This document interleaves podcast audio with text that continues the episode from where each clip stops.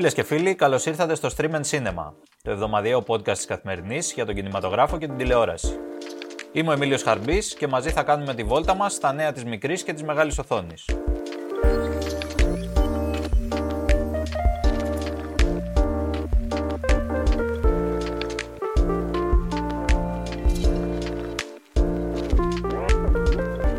Ασφαλώς, τα σινεμά κινούνται αυτή την εβδομάδα, όπως και την προηγούμενη, στους ρυθμούς του Batman.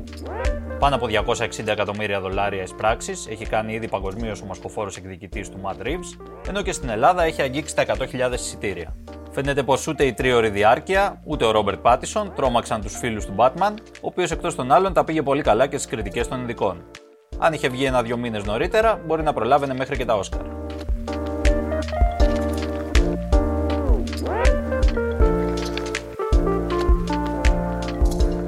Εκεί πάντως, στα Όσκαρ και την τελετή απονομής της 27η Μαρτίου, ίσως θα πρέπει σιγά σιγά να περιμένουμε εκπλήξεις. Και αυτό γιατί όλες οι μέχρι στιγμής βραβεύσεις των κινηματογραφικών ενώσεων που συνήθως ξεκαθαρίζουν το τοπίο, φέτος είναι σκέτη θολούρα.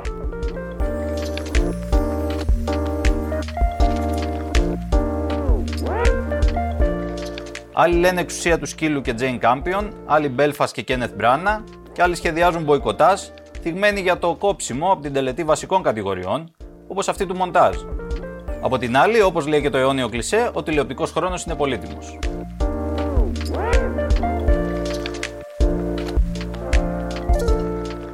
Φυσικά, η κινηματογραφική βιομηχανία δεν θα μπορούσε να μείνει αμέτωχη σχετικά και με όσα συμβαίνουν στην Ουκρανία.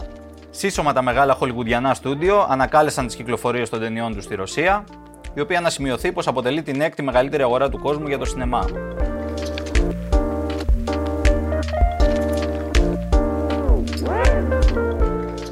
Batman τέλος λοιπόν για τους Ρώσους, οι οποίοι το επόμενο διάστημα θα πρέπει μάλλον να περιοριστούν στις δικές τους εγχώριες ταινίες ή και στα blockbuster της φιλικής Κίνας. Τα τελευταία παρεπιπτόντω κόβουν τα τελευταία χρόνια μυθικά νούμερα εισιτηρίων, παρόλο που στη Δύση ελάχιστοι τα έχουν δει ή έχουν ακούσει γι' αυτά. Σκληρή στάση απέναντι στη Ρωσία τηρεί και το Netflix, το οποίο ανέστηλε τη λειτουργία του στη χώρα μέχρι νεοτέρας. Από την άλλη, ω γνωστόν, η Ρωσία αποτελεί εδώ και χρόνια παράδεισο για ιντερνετικού πειρατέ και hackers, οπότε τα VPN και τα proxy μάλλον θα πάρουν φωτιά. It's a fucking joke, isn't it? And it's her first week, so it's my responsibility. It's not a first week in any fucking kitchen, though, is it? Because there's a million kids out there who would die for this fucking opportunity that you've been Την ταινία της εβδομάδας δυσκολευτήκαμε λίγο να τη διαλέξουμε, αλλά στο νήμα μας κέρδισε η μαγειρική.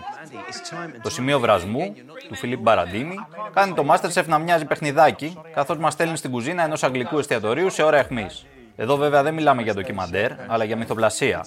Ωστόσο ο δημιουργός έχει κάνει και ο ίδιος 12 χρόνια σεφ, οπότε κάτι ξέρει.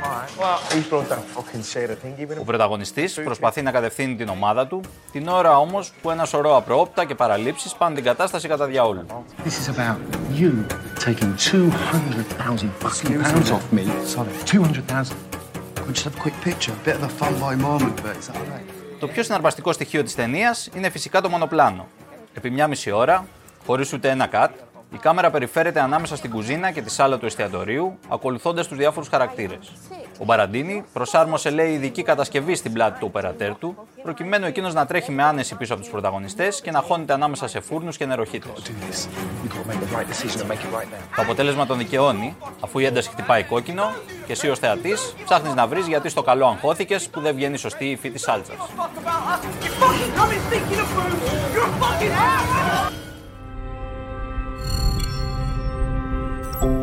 Δεύτερη ταινία της εβδομάδας, το μετά τον Young, είναι πιο φουτουριστική και μας φέρνει στο μυαλό κάτι από την τεχνητή νοημοσύνη του Steven Spielberg. Before? No. Και εδώ βρισκόμαστε στο μέλλον, όπου η οικογένεια του Jake αποτελείται από τη γυναίκα, την κόρη του και τον Young, το υπερεξελιγμένο και αγαπημένο τους ανδροειδές. for me, Carl? It is an interior core problem. Ο Young ωστόσο παθαίνει βλάβη και ο Colin Farrell, που υποδίεται τον ανήσυχο πατέρα, ψάχνει τρόπο να τον επισκευάσει. We've always known that some bots are equipped with spyware. Ο Κορεάτης σκηνοθέτης Κογκονάντα, που έγινε γνωστός και δημοφιλής με τον τεμπούτο του, το Columbus, βουτά εδώ στα μυστήρια της τεχνητής νοημοσύνης. Η προσέγγιση του είναι περισσότερο φιλοσοφική παρά περιπετειώδης. Το ίδιο και ο πρωταγωνιστής του, ο οποίος απολαμβάνει περισσότερο ένα φλιτζάνι αρωματικό τσάι παρά κυνηγητά και κλωτσοπατινάδες. When you travel into unknown lands to discover new parts of the globe, it is to ensure the records of your discoveries are delivered back safe and sound. With or without you. Περνώντα και στη μικρή οθόνη, αυτή την εβδομάδα τα φρέσκα κουλούρια έρχονται κυρίως από το Netflix. Αρχικά με ταινία, αφού ο γνωστός μας από το Game of Thrones Νικολάη Κώστερ Βαλντάου δίνεται εξερευνητής του Αρκτικού κύκλου στο κόντρα στον πάγο. Captain, I'd like to come with you, if you'd allow me. What do you know about sledging and surviving on the ice when it's 40 below? He's a mechanic. You're risking your life. Βρισκόμαστε στις αρχές του 20ου αιώνα και ο καπετάνιος Άιναρ Μίκελσεν οδηγεί μια αποστολή στη βορειοδυτική Γκριλανδία. Τα πράγματα ωστόσο στραβώνουν και ο Μίκελσεν βρίσκεται αποκομμένος μαζί μόνο με ένα νεαρό μηχανικό περίπου στη μέση του παγωμένου πουθενά. We've landed on the moon.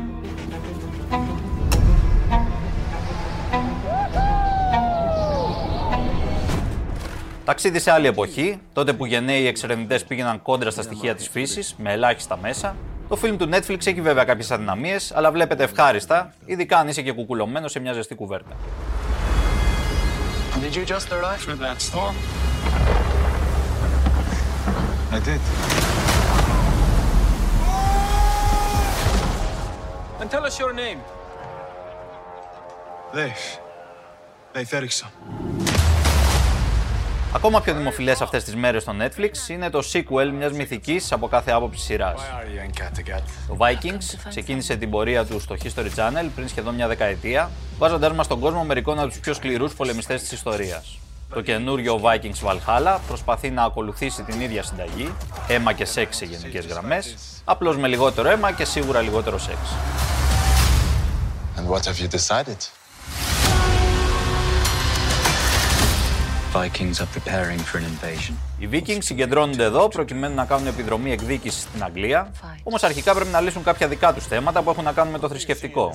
Άλλοι χριστιανοί και άλλοι ειδωλολάτρε θα ενωθούν έστω και απρόθυμα για να αντιμετωπίσουν τον κοινό εχθρό.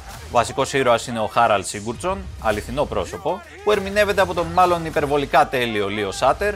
Όμως τι να κάνουμε, το 2022, αν δεν έχει ο Viking κοιλιακού φέτες, καλύτερα να γυρίσει πίσω στη Σκανδιναβία.